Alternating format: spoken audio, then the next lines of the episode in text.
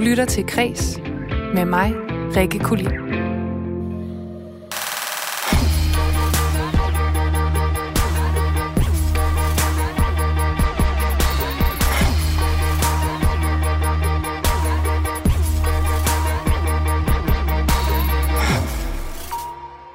Seks er vi på. 700, 7,5, 800, 8,5, 900, 9,5, 1000, 11, 12, 13, 14, 15, 16. Har vi ved at. Sådan lød det på Svendborg-auktionerne søndag den 30. januar, da jeg bød på en sjældent tækkende gravhund i porcelæn fra Bing og Grøndal, da jeg var til Indbo Retro og Vintage Auktion for første, men bestemt ikke sidste gang i mit liv. Hvordan det gik, det kan du selvfølgelig høre senere i dagens udsendelse af Kres her på Radio 4.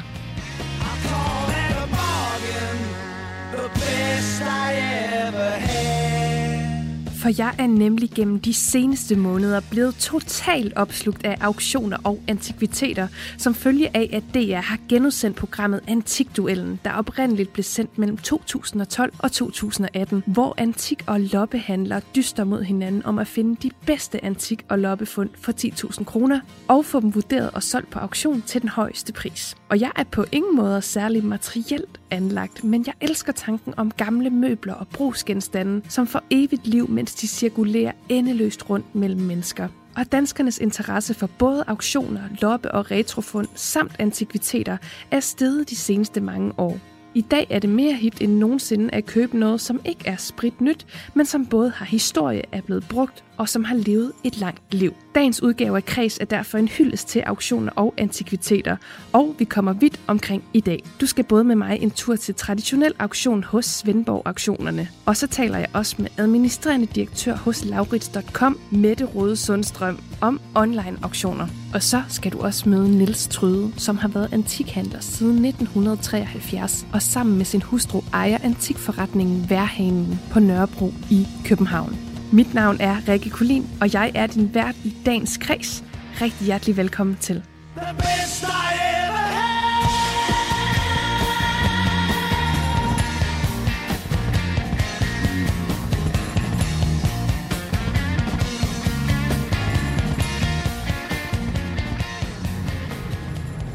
Jeg sidder her i bilen på vej fra Sjælland til Svendborg auktionerne og kommer forhåbentlig til auktionen øh, i dag, som altså er øh, Svendborg Auktionernes øh, Indbo, Retro og Vintage auktion, som de holder i dag.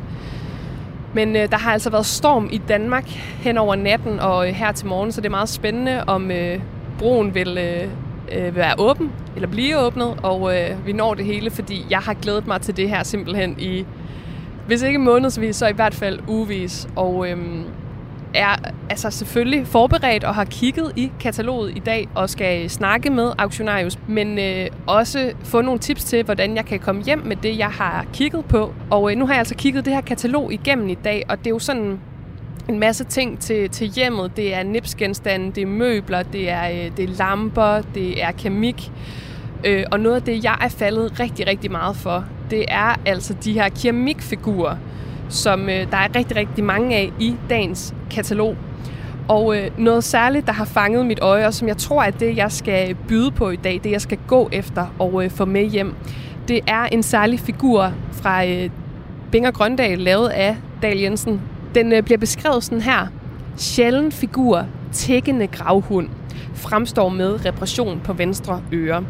Og for øh, samlere kan man sige, når der er repression på noget, så er det altså, at værdien det, det falder på dem. Men øh, så finder jeg ikke på den, så jeg er lidt ligeglad med den her repression. Og jeg håber så, at det betyder for mig, at hvis jeg skal have den her hund med hjem, så kan jeg altså få den noget billigere, end det den normalt ville øh, kunne gå for på Hammerslag. Og øh, jeg har hørt rygter om, at det er flere tusind kroner, hvis den øh, er hel. Så jeg håber altså, at den er lidt lavere i dag. Og jeg sidder og kigger på den her, et, et billede af den her hvor den altså står her. Den er sådan brunglaseret, den her gravhund, og så står den øh, med bagputerne solidt plantet i jorden, og så øh, læner den sig ellers øh, opad med forputerne i vejret, og så ser den, ja, tækkende ud og ligner en, der gerne vil have et stykke øh, pølse eller noget leverpostej, eller hvad den ellers kan øh, tække sig til. Den er altså blevet ret lun på, og øh, den er bare en af mange figurer i, øh, i det her katalog i dag. Og øh, så er der også et par øh, Staffordshire hunde i fajance, som øh, ja, ligner sådan nogle pudelhunde, sådan et, øh, et tvillingepar, der, øh, der også er klasseret i, i porcelæn her, som jeg øh, er vild med. Så det er altså keramikfigurerne, der, der, der trækker den for mig i dag. Men øh, jeg skal altså høre om, hvad hvad, hvordan man får sådan nogen med hjem, og øh, hvad der egentlig skal til for at, øh, at være den, der, der løber med, med sejren, eller med det bedste bud, uden at det bliver øh, alle mine lommepenge, jeg skal af med. Og så er der også et, øh, en enkelt ting, der virkelig sådan, øh, står lidt ud for mig, nemlig en, øh, en gammel kane, som, øh, ja, jeg ved ikke, om det er julemanden, der har været at aflevere den, eller hvem det er, og øh, om der er en julemand til at byde på den i dag. Men øh, det kunne jeg også godt tænke mig at høre, om det er noget, der, øh, der bliver solgt sådan en dag. Så humøret er højt, selvom øh, det er spændende, om vi overhovedet øh, kan komme ind. Det, det håber jeg virkelig. Men øh, der er jo ikke andet at gøre, end at, øh, at krydse fingre. Så det gør jeg nu.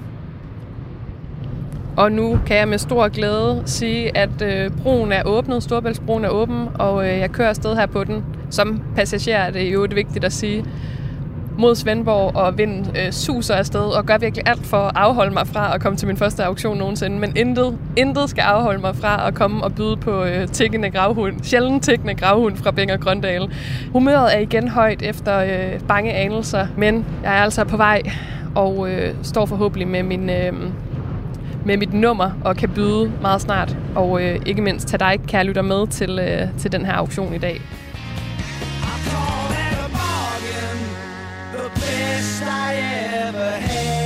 Svendborg-auktionerne ligger et lille stykke uden for selve Svendborg og består af godt 1700 kvadratmeter fordelt på to haller. Og som en, der aldrig har været på auktion før, så er det derfor meget fascinerende at træde ind i disse haller for første gang. Nu er jeg altså øh, ankommet til Svendborg-auktionerne, og spændingsniveauet det er virkelig højt. Jeg er lige trådt øh, ind i lokalerne, og øhm, der er ikke så meget gang i den herinde lige nu, fordi det er ligesom her, hvor man kan inspicere alt det, der er til salg i dag, eller til auktion i dag, må jeg vist hellere sige. Så øh, man kan gå rundt og kigge på øh, de effekter, der er til salg. Det vil sige diverse porcelænsfigurer, eller nips, eller lamper, eller udstoppede dyr. Og så er der altså også øh, et stort rum her, hvor jeg står inde nu, hvor der er de lidt større ting, der skal sælges her senere, nemlig øh, møbler og lamper og ikke mindst malerier. Og så er der altså også gang i auktionerne inde i selve salen, hvor jeg skal ind senere og forhåbentlig få min øh, tækkende gravhund. Og hvis ikke jeg får den med hjem, så øh, håber jeg altså på øh, et par andre numre, som jeg har holdt øje med. Og senere der skal vi altså også høre om, hvordan det er at øh, arbejde her på Svendborg Auktionerne, og hvad der egentlig skal, hvad skal man sige, til for at være en øh, god auktionsgænger. Men nu der bevæger jeg mig altså ind i øh, auktionshallen og øh, skal se, hvordan det ser ud derinde. Magnus Leibig, 347. Samling karafler øh, og opsæt i krystal og presse glas. Vi starter på 200 kroner her på to kasser. Tak, 200 kroner. Det er kommission. Så får I 2,5 her. Og 300. Og 3,5 bagerst. Og 400. 400 nu, stadigvæk kommission. 400 kroner. 400 kroner. Sidste chance på 400 kroner. Og det er i gang. Svendborg-auktionerne kan spores mere end 53 år tilbage, og man ved, at der har været fire ejere. Den nuværende ejer er Martin Biver Nielsen, der som 28-årig i 2015 overtog auktionshuset fra Jan Helmer, og derved blev Danmarks yngste auktionarius. Der afholdes omkring 12 auktioner årligt, og denne søndag er det altså indbo, retro og vintage effekter, det drejer sig om. Dagens auktionarius er Rune Skov Nyborg, som har fået assistance fra den tidligere ejer Jan Helmer i dagens anledning, da Martin Biver Nielsen desværre er syg. Men Rune Skov Nyborg, han er dog en erfaren herre, og så er han vant til at svinge hammeren. 800 kroner nu. Det er kommission på 800 kroner. 800 kroner. Sidste chance og 8,5. Står det bag 8,5. 850 kroner. Sidste chance på 8,5 i gang. Nummer 37. Jeg sidder her med øh, Rune Skov Nyborg, som er auktionarius og vurderingsmand hos øh, Svendborg Auktionerne. Og det har du jo her den 1. Øh, februar været i, i seks år. Tillykke med det. det. Det har jeg. Tak. Tak for det. Tak for det. Det har været seks rigtig spændende år i en øh, sjov virksomhed. Det, øh, det, det er rigtig fedt.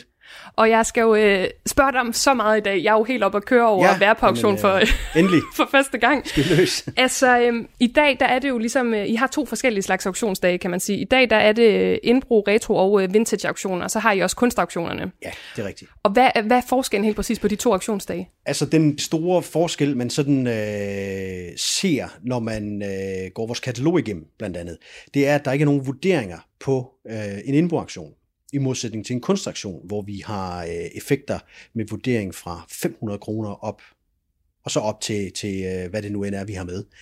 Øh, på indboaktionen øh, starter vi på 200 kroner, byder op derfra, og ser, hvad der sker. Øh, det betyder ikke, at det er øh, skrammel, vi har med på en indboaktion. Øh, der er mange sjove, spændende effekter med, som også kan koste rigtig mange penge. En dag som i dag, hvor man kan sige, at det ikke, øh, der ikke er vurderinger på, og det måske ikke er øh, lige så meget, der bliver omsat for på sådan en dag. Hvad er det så, der skal gå godt for, at dagen den bliver succesfuld? Det, der skal gå godt, det er jo, at vi har øh, køber i salen, bydere, som øh, har øh, deres tegnebog med, og øh, er klar til at byde. Det er, jo, det er jo for det første det, der skal til. Plus at vi har jo, øh, sidst jeg tjekkede, der sad der 1300 mennesker ude bag skærmen, som er med på vores øh, online platform, øh, som hedder invaluable.com. De skal selvfølgelig også være klar og, øh, og byde løs. Øh, så det er, jo, det er jo som udgangspunkt det, der skal gå godt. Der skal ikke være nogen fejl i vores katalog, og, og der er jo meget, der beror på os selv, at IT-systemet skal, øh, skal arte sig, og der ikke skal opstå øh, problemer. Så bliver det en god dag. Øh, og en god dag er jo faktisk også, når det regner lidt en lille smule, så folk ikke gider sidde hjemme i haven. Øh, det gider det selvfølgelig ikke i januar måned, men altså, øh, det, det er noget af det, der også er med til at gøre, øh, gøre det, det bliver en, en, en, en god dag, at, at øh, vejret er med så rigtig auktionsvejr er sådan lidt gråt og lidt øh, snusket, så, øh, så bliver det en god dag. Og så er jeg jo ked af at sige, at øh, solen skinner fra en skyfri himmel i dag, men til gengæld har der været storm. Det er rigtigt, det gør den, men, øh, men, men, men altså, det, det stormer jo vanvittigt, om Malika er over os, men øh, vi har heldigvis fået øh, købere fra, fra Sjælland af. De, øh, de er kommet over, så øh, alt er godt. Vi klarede det, og øh, nu, nu nævner du det her med, at man også kan byde online på øh, Invaluable øh, og, og følge med hjemmefra. Jeg, jeg tror, der er mange, der tænker sådan, øh, det fysiske ved at gå på auktion versus at sidde på en online auktion. Altså, hvorfor er det, det er vigtigt at holde øh, den fysiske, traditionelle auktion i hævd? Fordi i dag kan man jo øh, bare sidde hjemmefra og byde og ikke komme ud og opleve det i virkeligheden? Hvad er det, der gør, at vi skal holde det i hævd? Vi øh, auktionerer ud fra den gældende danske øh, traditionelle auktionslovgivning, og det betyder jo, at øh, der ikke er nogen fortrydelsesret. Og hvis man ser på en, en hvad kan man sige, en, en almindelig online auktion, det man øh, forbinder med at sidde og byde på nettet, øh, over flere dage, øh, så er der jo altid øh, købeloven, der går ind og, øh, og dikterer sig. Det vil sige, der er der altid 14 dages returret. Øh, det er der ikke på en traditionel auktion, og det er der heller ikke, når man handler online på vores auktion, fordi den kører simultant med auktionen. Så man sidder er med på den traditionelle auktion. Man kan sige, at der er jo ikke så mange øh, traditionelle auktionshuse tilbage i Danmark. Dem skal vi jo bibeholde. Det bliver jo lidt mere personligt, det bliver lidt mere interessant at gå på en auktion. Hvad er det, du elsker allermest ved dit job? Jeg tænker, altså jeg er jo ekstremt fascineret af det hele. Især det her med at være auktionarius og stå med hammeren og svinge den. Er det det, det bedste at stå med hammeren, eller hvad er det, du bedst kan lide ved dit job? Jo, det kan jeg også godt lide, og det er, øh, det, det er jo en, en stor del af jobbet. Det er ligesom kulmination, kulmination på den her øh, måneds arbejde, man har haft med at sætte auktionen op og, og trække varer ind og, øh, og snakke med kunder og registrere og nummerere og tage billeder og, og så videre, så videre. Der er et kæmpe arbejde i det, så det er ligesom det, er ligesom det vi får ud af det, at stå og, og sælge det, og være sammen med vores kunder med godt humør og øh, en, en, en rigtig hyggelig dag, så det, det er klart, det, det er det, der, der er med til at gøre det her øh, super spændende. Men en anden ting er jo også at få øh, at finde de gode de gode effekter, som vi øh, skal have med på aktion. Øh, være lidt på skattejagt, øh, være op på et loft, og så det deroppe, man finder øh, to øh, lamper til 150.000 kroner, øh, som vi sælger på aktion. Så noget er jo super spændende, og det er jo det, man jagter lidt. Øh, den gode bamsestol, som man finder. Det, det er sådan noget, som også, som også gør det rigtig, rigtig spændende. Og så også øh, gode kollegaer. Vi har et super godt team hernede. Øh, god omgangstone, og vi, vi har det sgu godt hernede, så det er også det, der driver ind på arbejde hver dag. Kan du huske det dyreste hammerslag nogensinde, du har været med til at opleve? Et øh, maleri, som jeg øh, hentede en dag øh, lige inden lukketid. Tænkte jeg, jeg fik et opring, og så tænkte jeg, jeg kører sgu. Så var jeg på Nordlangeland og hent øh, et maleri af en øh, japansk-kanadisk kunstner. Og øh, det var virkelig interessant. Jeg havde nogle store forhåbninger til det maleri.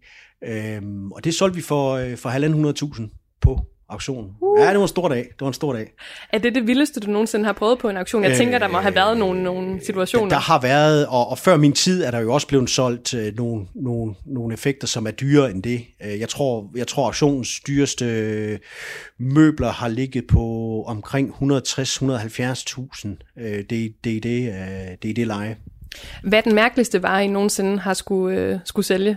For eksempel i dag kan jeg jo se, der holder en kane, øh, en gammel kane inde i, øh, i salen. Er det noget, I tit har, har liggende?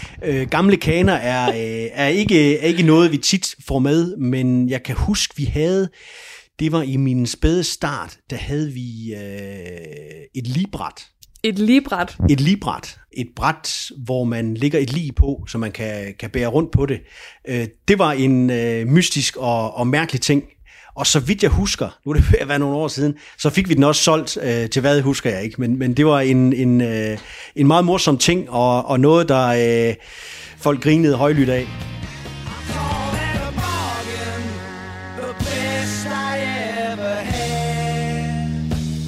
Lige så snart man træder ind på Svendborg-auktionerne, så mærker man den gode stemning blandt medarbejderne. Man bliver taget godt imod ved receptionen, hvor man skal registrere sig, hvis man er interesseret i dagens mange effekter. Og denne søndag, der er der hele 984 numre i kataloget, der skal sælges, og en aktionarius når at sælge omkring 100 numre i timen. Alle bud starter på 200 kroner, og det hele det skal væk.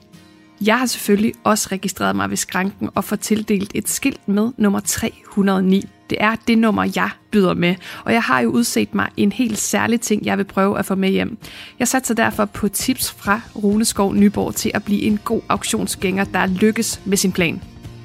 Og så øh, har jeg jo holdt øje med kataloget i dag, og jeg er særlig faldet for øh, nummer 240, Dal Jensen for Binger Grøndal, som er, øh, så vidt jeg husker, står der sjældent figur tækkende gravhund, som er omkring øh, 19 cm høj.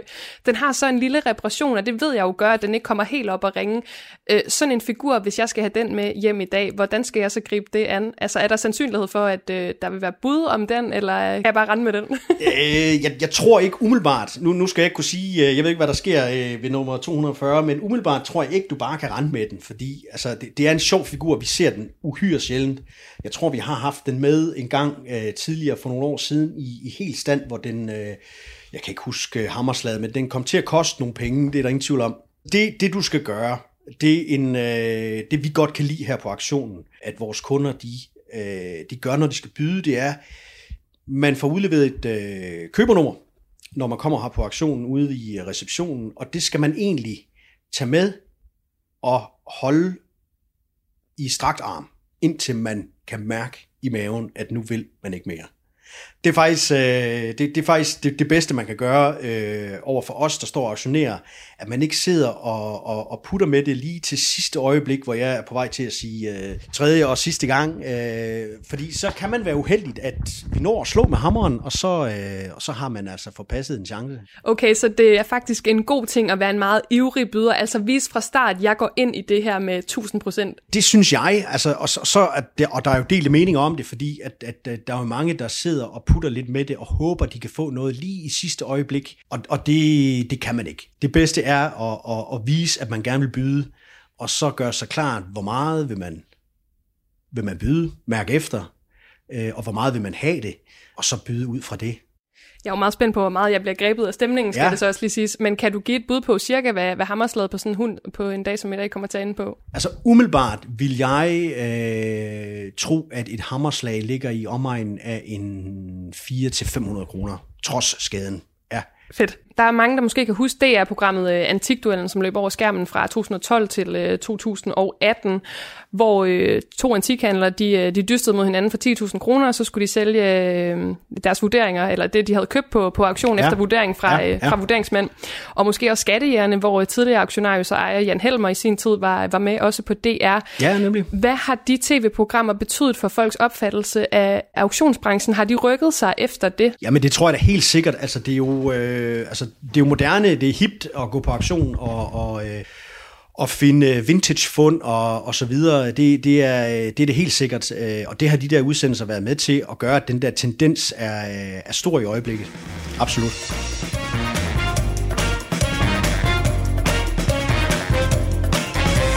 To antikduellanter skal tre dage i træk købe loppefund og antikviteter. På fjerde dagen sælges det hele på auktion, og den, der tjener mest, vinder denne uges antikduel. Og her til sidst, inden øh, jeg træder ud for at gå ind på auktion og forhåbentlig øh, få tækkende gravhund og måske også nogle andre ting med, hvad er det bedste bud, eller sådan dit bedste tip til mig, når jeg øh, træder ind ad den dør? Altså det er, øh, hold dit øh, byderkort i strakt arm, indtil du kan mærke i maven, at nu, øh, nu er det nok. Nu er det nok, og så håber vi, at jeg har fået og det så der. håber vi på det bedste, og håber, at der ikke er andre, der er interesseret. Så, øh, så får du den. Nummer øh, 239, Kongelig Og nu er vi altså næsten ved katalog nummer 240, og det er med at huske alt, hvad Rune han har lært mig, så det er strakt arm, og så må jeg tage armen ned, når det føles dårligt i maven. Vi er øh, meget, meget tæt på, at øh, det er den tækkende gravhund, der skal op, og jeg er mega nervøs. Men øhm, lad os se, hvad der sker. Husk nu at holde hovedet roligt, Rikke. Nummer 240, Dal Jensen fra BRG, og det er en sjælden figur ovenikøbet. Tækkende gravhund, kan vi starte fra 204. Vi er i gang for 4,5. Herover Susanne har ikke mere. 450. 500 kroner. 5,5. 5,5. 550. Undskyld, 600. Lige foran. 6,5 er vi på. 700. 7,5. 800. 8,5. 900. 9,5. 1000. 11. 12. 13, 14, 15, 16. Der bliver vi ved, fru. 1600. Det er deres møde her. 1600 kroner, hvis ikke der er flere der med. Tredje gang 1600. Pis! Der gik den altså ikke længere. Jeg har ikke 1600.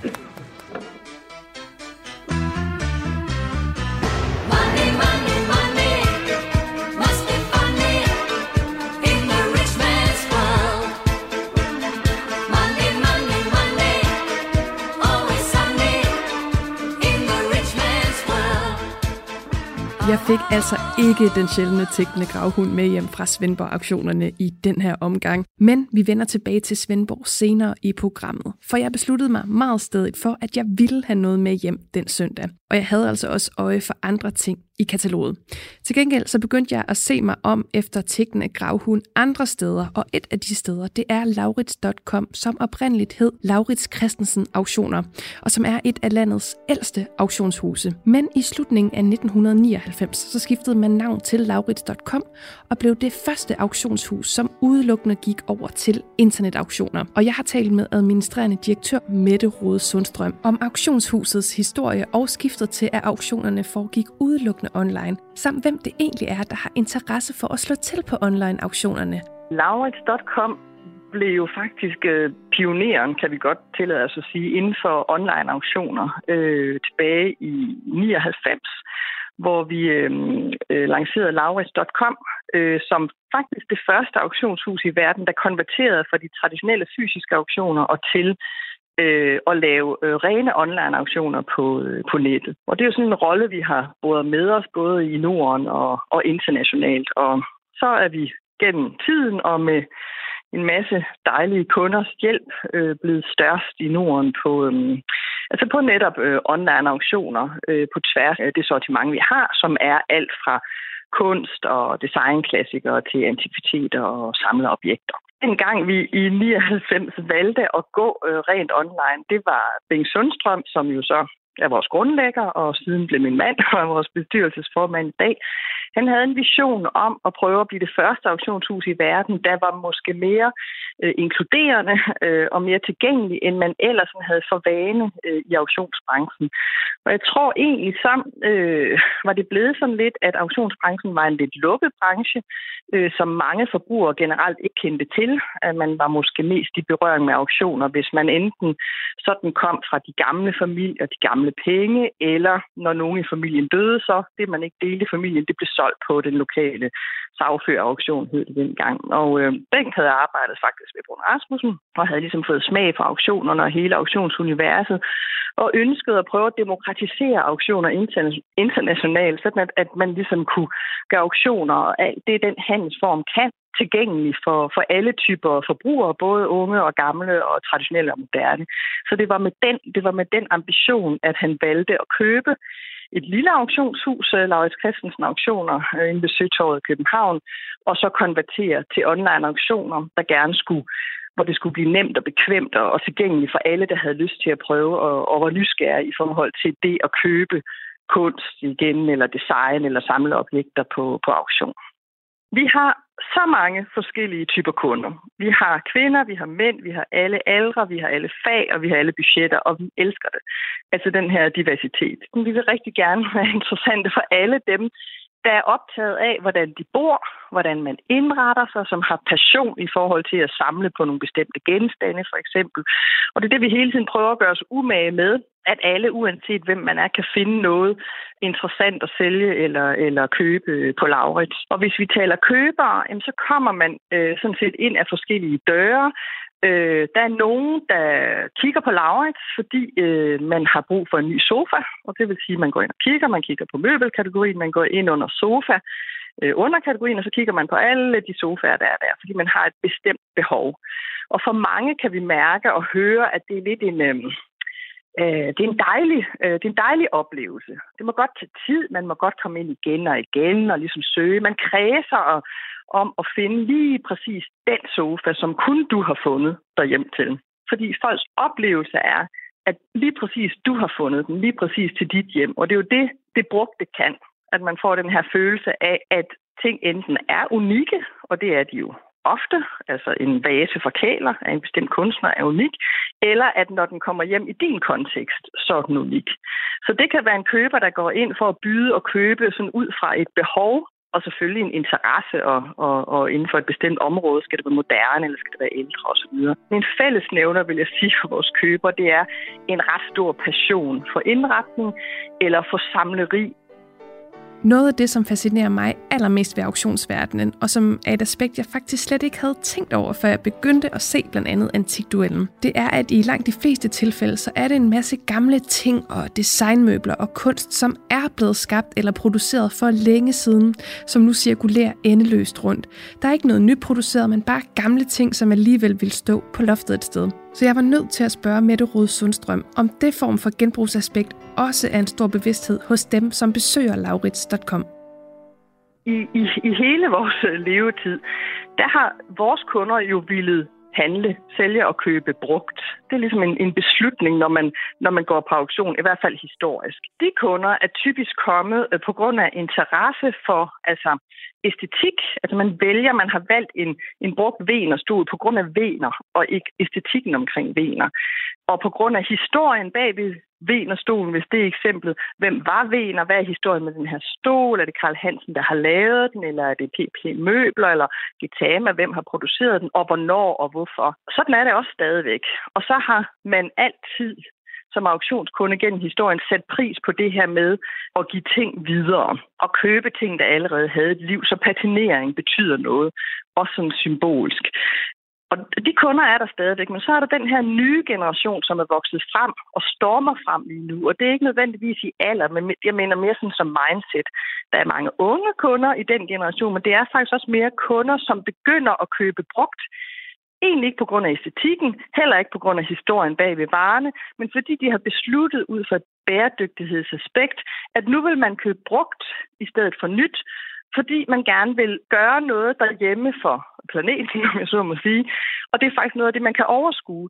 De fleste ender jo så et sted forbruger med at gøre øh, både og. Og når man så køber nye varer, altså nyproducerede varer, som vi også sælger, og som vi også er glade for at sælge, så kan man gøre det med et valg ud fra, jamen så køber man produkter, som, som, som er lavet igen med en, et formgivningsmæssigt sprog, eller et kunstnerisk formsprog og en kvalitet og et håndværk, så vi kan sælge det igen om 50 år, om 100 år, om 200 år. Og det taler jo så med tiden, hvor der er kommet en, en bæredygtighedsagenda yderligere ind i mm, det, som auktioner kan. Jeg plejer at sige, at auktioner er den ældste, øh, mest bæredygtige branche i verden, fordi det, auktioner har gjort i i hvert fald de sidste 400 år, er jo netop at gensælge ting, som har et hjem og en historik i en familie, der måske lever med det her møbel i en generation eller flere generationer, og så giver man det videre på auktion til en ny køber og et, øh, og et nyt hjem.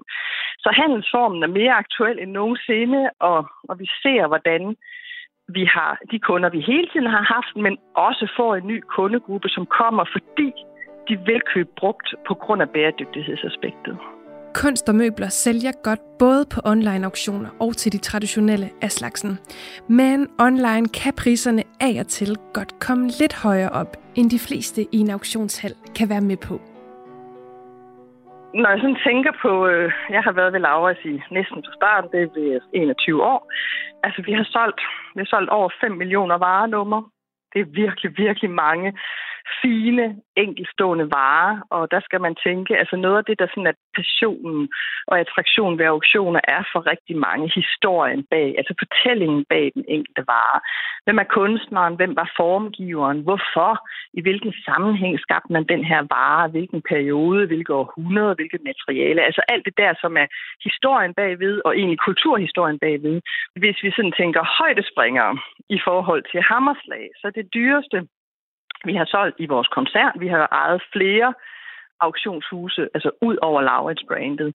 Så det dyreste, vi har solgt, var et Kandinsky-maleri, øh, som vi solgte for i alt cirka, hvad kom den op på i danske kroner, mm, 33 millioner eller sådan noget i den stil. Det var i Stockholms auktionsværk.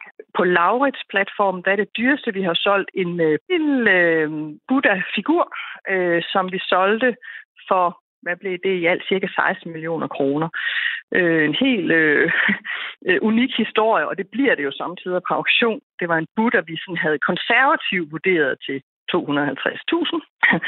og så det er noget af det, der kan ske i auktioner. Vi skal jo altid vurdere præcis, men nogle gange, så ved man ikke, når noget stikker af. Og det her, det var på et tidspunkt, hvor kineserne var begyndt at købe deres egen antikviteter tilbage, og de bød rigtig højt internationalt. Det vidste vi godt, men det var simpelthen for, mm, det var priser op og ned, det var ikke, der, var ikke, der var ikke fundet et nyt prisniveau i markedet. Så vi var lidt konservative, men vi havde ikke regnet med, at den kunne gå over måske en halv million. Og så var det så en af de varer, der var med til at sætte nye standarder for, at netop købe den her hjem til, til Kina igen.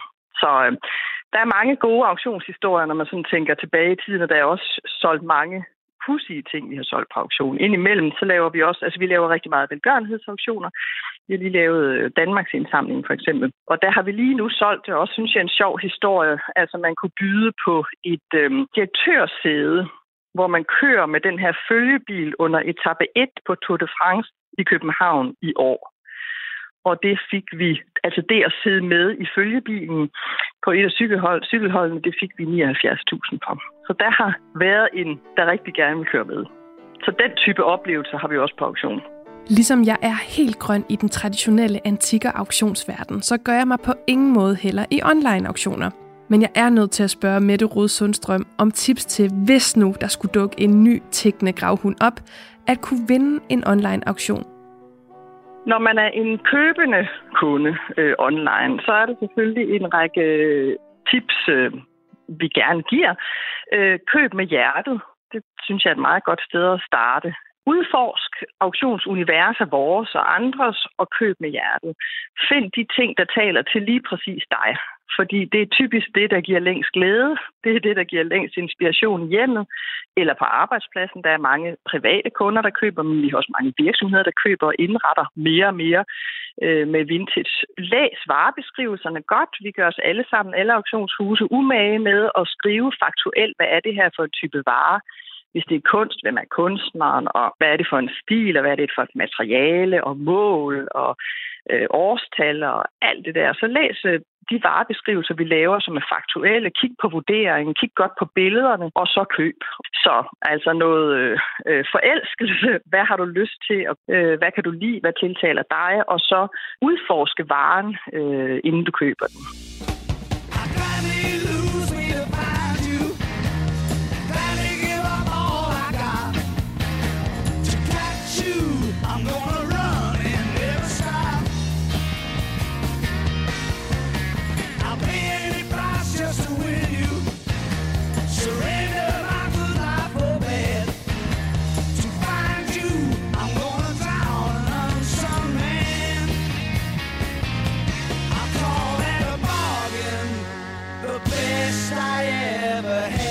Tilbage på Svendborg-auktionerne har jeg kigget dagens katalog med de 984 numre igennem. Og selvom den sjældne tækkende gravhund ikke blev min, så har mit øje fanget noget andet, nemlig tre andre porcelænsfigurer og en vase. Jeg har kastet min kærlighed på dem, præcis som Mette Rode Sundstrøm beskrev det. Og jeg husker Runeskov Nyborgs råd om at holde mit nummer højt og beslutsom i vejret. Og den her gang, der er der forhåbentlig bid.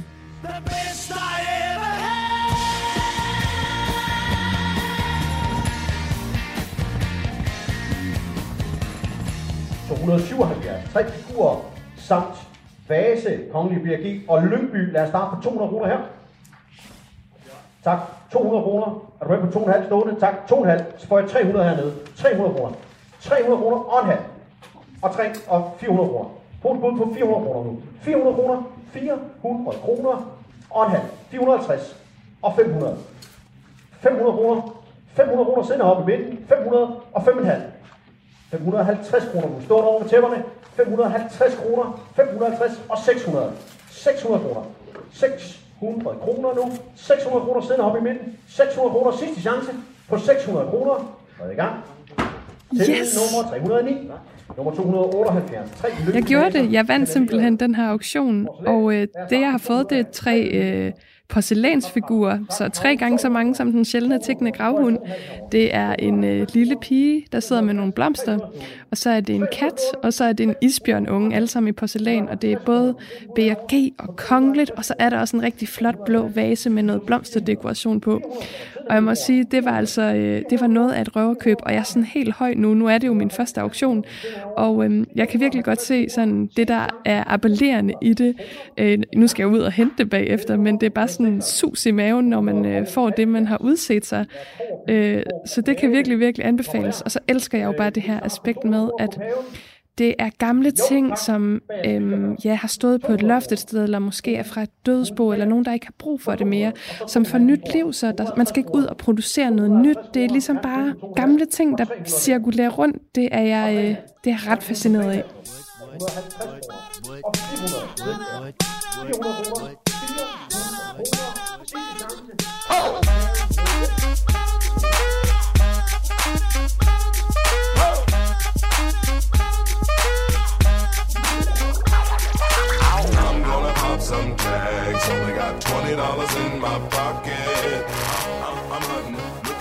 Jeg startede i 73 med at handle med antikviteter, og så dengang var der bondemøbler og afsydermøbler og sådan noget, som jeg hentede øh, stor del i Sverige. Og øhm, det var en lille butik, jeg havde købt for min feriepenge. Nu har du, kære lytter, både været til traditionel auktion og også lært om online auktioner i den her udsendelse af Kreds. Og nu der skal du med på et sidste besøg hos ingen andre end en antikhandler. Og stemmen du lige hørte her, den tilhører Niels Tryde, som sammen med sin hustru Mette Hammer ejer antikvitetsbutikken Værhanen på Nørrebro i København. I snart 50 år har Niels Tryde været i antikbranchen, men begyndelsen på den karriere, den var nærmest helt tilfældig. Du startede tilbage i 1973. Hvor gammel var du på det her tidspunkt? 23. Hvor kom Så. interessen fra? Var det noget Men jeg familie? havde sådan set ikke nogen spor interesse for faget. Men øh, jeg er udlært i shipping og øh, var ude at rejse nogle år. Og så kom jeg hjem og så arbejdede lidt som øh, speditør. Og øh, efter et år til halvanden, så synes jeg, det var lidt trist at se alle vennerne. De, øh, jeg boede, jo var lige flyttet til Nørrebro inde på Stengade på det tidspunkt.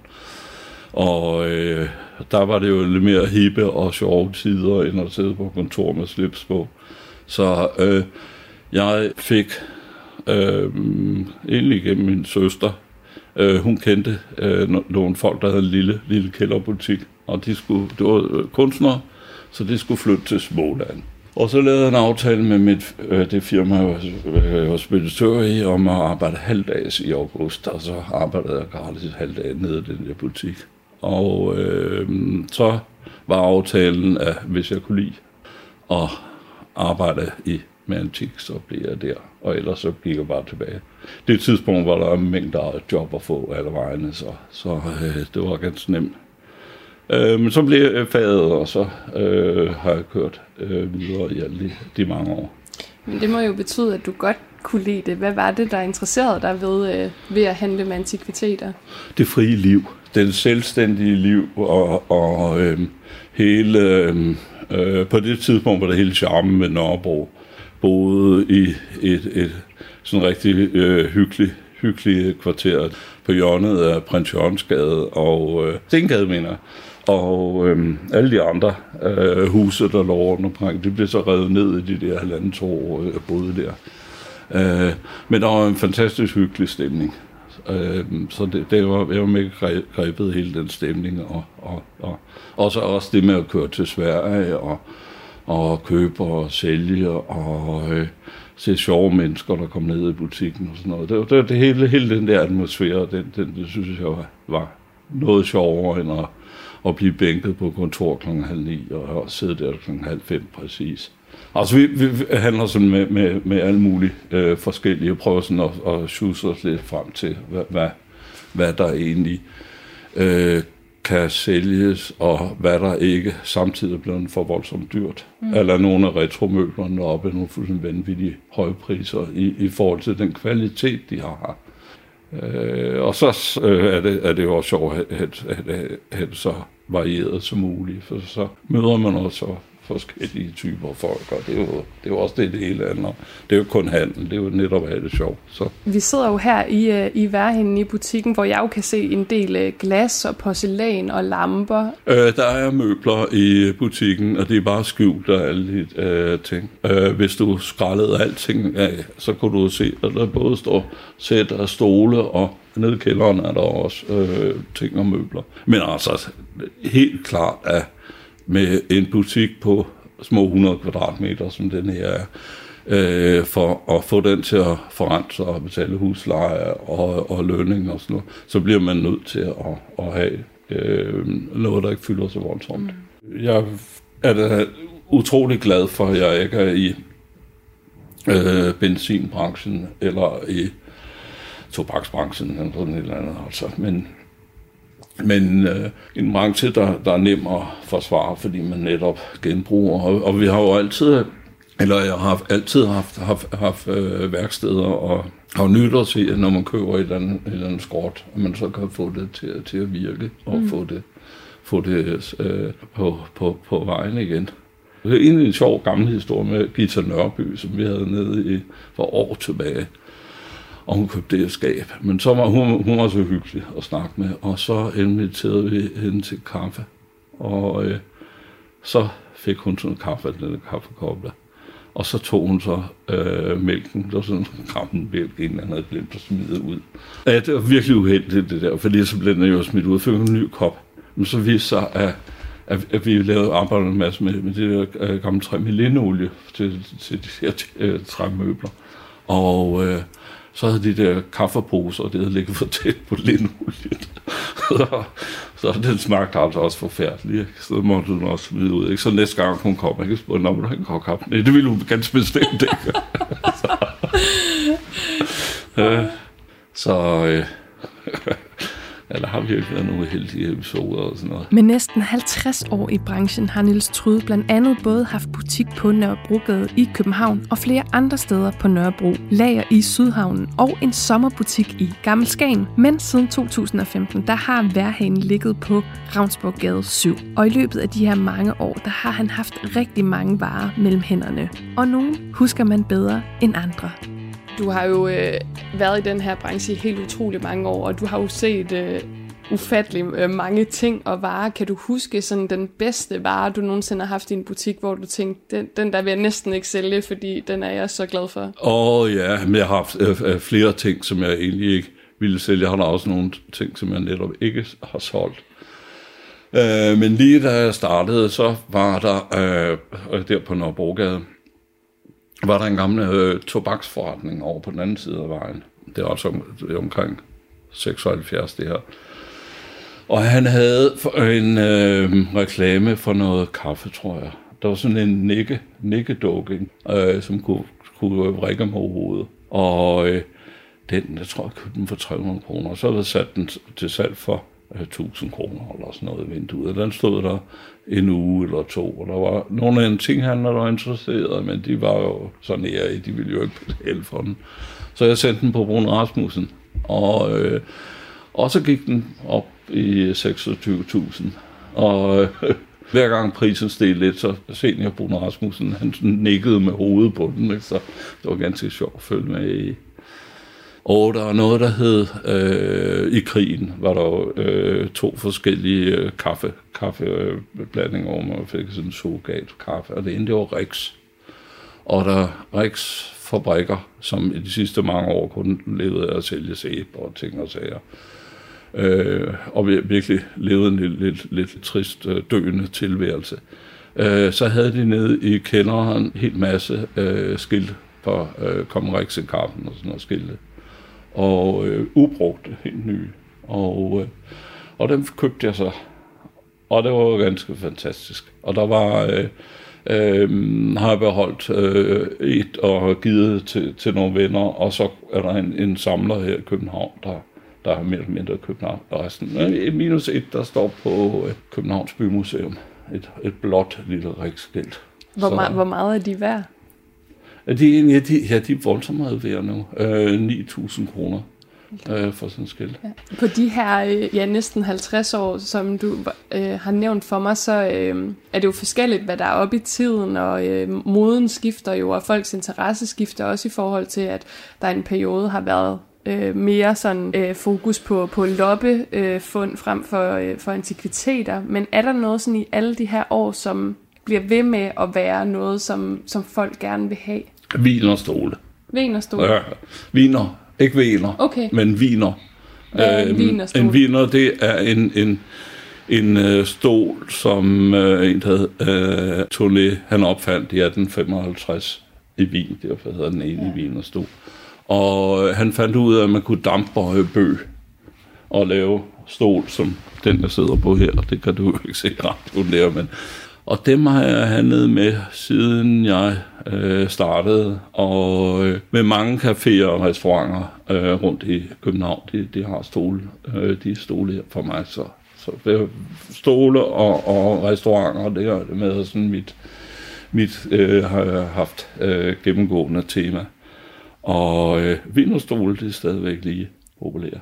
Og med god grund, for de er så udmærket, og øh, det var ikke noget, de er nemme og de er billige. Så, øh. Jeg kendte ikke vinerstolen i forvejen. Det troede jeg i hvert fald, før det gik op for mig, at jeg har siddet på den utallige gange på diverse caféer og restauranter. Vinerstolen blev nemlig opfundet af den tysk-østriske bygnings- og møbelsneker Michael Tourné, der i 1859 designede stolen i dampet bøjet træ. Og fra begyndelsen så havde Tourné patent på sin særlige bøjemetode, men da det udløb, så begyndte mange andre at lave kopier af den meget populære stol. Og i Sverige, der er Ikeas Øgla tæt på at være en designklassiker. Så hvis du nogensinde har været ude at spise et sted, så har du nok også siddet på vinerstolen i en eller anden form eller udgave. Men tilbage til Niels Tryde og antikbranchen. For noget af det, der også har fanget min interesse, det er fornemmelsen af, at antikhandlerne de på en eller anden måde har et helt særligt fællesskab. Jeg har sådan et indtryk af fra de programmer, jeg har set om sådan antikhandlere og loppehandlere og, og købmænd, at der er, som, som du lidt beskriver her, sådan et helt fællesskab imellem jer. Så det virker som om, at man, hvis man også nogle gange mangler varer til sin butik, så kan man komme på besøg hos hinanden. Og sådan, der er sådan jeg er meget fascineret af hele den verden der. Kan du ikke prøve at tage mig lidt ind i ja, det fællesskab, der er mellem de mennesker, som øh, arbejder med antikviteter og med at købe og sælge dem? Der er et stort fællesskab, og, og, og fællesskabet er jo fordi, at, at, at det er vores, vores fælles levebrød. Men øh, det er utrolig øh, øh, forskellige artede øh, øh, blanding af, af, af, af, af folk, der er i antik og i, i maskedis og loppemarkeder og ting og sager. Og det er vel egentlig også noget øh, charmen i det, at, at det netop at det er, er så broget en flok, øh, som, som man er del af. Altså vi har, det, og det er egentlig også noget, som jeg, jeg har haft stor gavn af selv. Øhm, fra omkring 1980, der mødte jeg en, øh, en engelsk handler, sådan en stor handler, som øh, købte ind i Danmark. Så blev han agent, og så kørte vi rundt til alle mulige butikker, både her og i, Sverige og øh, Jylland og Fyn og købte øh, fra de andre forretninger. Og så sendte vi det til England, og så købte jeg i England og sendte tilbage igen. Og øh, derfor så kom jeg jo på det tidspunkt i kontakt med øh, utrolig mange øh, folk. Øh, men det har øh, ændret sig voldsomt med, med, med øh, de nye tider og, og øhm, øh, alt med, med øh, net, nethandel og sådan noget. Nu, nu, nu er der ikke helt den samme samhørighed blandt folk. Altså man har da stadigvæk øh, øh, kontakt til mange af de andre øh, handlere, men, men det, det er ikke på samme måde, som det var før. For øh, de folk, der fast går på øh, markedet og har en stand på markedet, de har det selvfølgelig ligesom vi havde det før i tiden med en masse, masse øh, øh, snak og sjov med de andre handlere. Der var også nogle år, hvor jeg var med på antikudstillinger, og det var virkelig morsomt. I øh, Røde Kro, og øh, Kruså startede det. Og øh, der, der havde vi det fantastisk sjovt, alle, alle os handlere. Og øh, god middag, og øh, sjove historier om, ligesom andre folk, tror jeg, har messe, så var, var det vores type messe at møde hinanden på. Men så er der jo, der er jo så mange øh, muligheder, og der er så mange måder, vi, vi, vi kører vores forretninger på. De er virkelig forskellige. Altså, og så var jeg koncentreret mest om, øh, om, om at handle med, med øh, udlandet, og at handle med caféer og restauranter, og, og øh, egentlig filmudlejning til badehotel og, og til, til sådan ting. Øh, så er der jo mange, der har specialiseret sig, som min kone, som har speci- specialiseret sig i alt muligt med, med, med glas og øh, porcelæn og, og retro-ting og sådan noget. Jeg er mest i øh, med møbler og, og, og køre rundt og finde ting og, og hente ting og køre, som, som i sidste uge øh, øh, kørte helt ned til Sydfrankrig. Og så øh, fandt ting på vejen hjem. Kan du bedst lide at være ude på, på landevejen? Er det i virkeligheden det, der Præcis, tiltaler dig ja, mest? Ja, jeg kunne, jeg kunne være blevet en udmærket lastbilchauffør. Det, og så synes det er et ganske hyggeligt liv. Og når jeg kørte i de lange ture, eller, eller 4.500 km øh, sidste uge, så øh, hører jeg en hel masse bøger. Øh, så sidder jeg for det meste meget og hører bøger. Og øh, en gang man kan glemme en afkørsel, bliver så inde i en mægtig spændende bog. Så, øh, øh, og så er der ikke så mange telefoner, og der er det sgu næsten et ganske fredeligt. Og så stopper hun og har lyst til, og så øh, jeg ser nye lande. Ser hun fandt, øh, for eksempel hernede sydfra, fantastisk flotte landskaber. Og så er det selvfølgelig en dag, det er næsten altid hjemdagen, ikke, som er lang. Men altså, så netop med nogle bøger, og så kommer man ind og får lidt at spise, og så skal man tanke og sådan noget. Så tager man sgu en lille lur og sådan noget. Det, det, det er hyggeligt. Kan du huske din bedste indkøbstur nogensinde? Der må have været en del.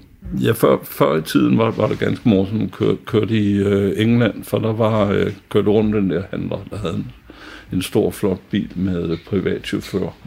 Og øh, så kørte vi på nogle store markeder. Øhm, og øh, New York-markedet var det største. Og så havde han så en lastbil, der kørte efter, hvor der var syv mand, øh, som så samlede op, så man bare gik med øh, bundt, bundt øh, pundsædler, og simpelthen bare købte, og så en havde, øh, de kom fra alle mulige steder, de der handler, og det var sådan en stor gammel lufthavn. Det er næsten altid lufthavne fra krigens tid, de har i England, de har til de der loppe, loppemarkeder, der kæmpe loppemarkeder. Og øhm, en hel dag, man kan gå rundt. Det var, vir- var virkelig store. Og der, der var sådan en form for kunne fylde hele det, den, der, den der store lastbil. Det var sådan en stor, stor 40-fods container. Du er 71 år, og man kan, jeg kan jo høre, at du øh, holder helt vildt meget af den her branche, og det jo har været dit liv i så mange år. Hvor længe har du lyst til at fortsætte nu? Er det til, du en dag stiller træskoene? Er det bare sådan noget, du aldrig kan slippe? Eller hvordan er sådan... Jeg tænker også, man må blive lidt træt efter 50 år. Jo, men det, det bliver man jo hver dag. Men der er, øh, altså når man ser netop, når man, når man ser øh, de der store øh, loppetorv eller billedcenteret eller forum, så ser man jo øh, enormt mange, øh, som man har kendt og set i masser af år. Og man ser, at de er blevet virkelig, virkelig gamle og sidder stadigvæk og hænger ved. Så jeg tror, at jeg ender som en af dem, som også bare klasker lidt videre. Jeg tror, at det er fordi, at det er en, en branche, som, som er så hobbypræget. Og, og det må man jo virkelig sige, den er. Fordi man kan altid finde et eller andet, man synes er sjovt. Og man kommer selvfølgelig også til at holde de der ting, som man har købt, og måske kæmpet lidt for at få fat i og sådan noget. Så derfor er det en, en, en, en, en svær branche at, at, at lægge på hylden. Især hvis, hvis alternativet er, at, øh, at man så skal læse en bog på, på en sofa og kigge i computeren resten til sit liv. Ja. Så tror jeg, at de fleste vil sige det samme som mig, at så bliver vi vist hængende. Og går videre til nummer 290. Det er en and. Den er udstoppet. Lad os starte på 200 kroner på den. Og med det, der nåede vi til vejs ende i dagens udgave af Kreds her på Radio 4 om auktioner og antikviteter. Tusind tak til Svendborg Auktionerne, Mette Rude Sundstrøm fra Laurits.com og Niels Tryde fra Værhanen på Nørrebro. Og sidst men ikke mindst, tusind tak til dig, kære lytter. Jeg håber, du er blevet klogere og nysgerrig på den her fantastiske verden, som rummer så mange forskellige afkroge. Mit navn det er Rikke Kulin, og jeg håber, du får en rigtig dejlig dag. 650 kroner. Sidste chance på 650 kroner. Og i gang.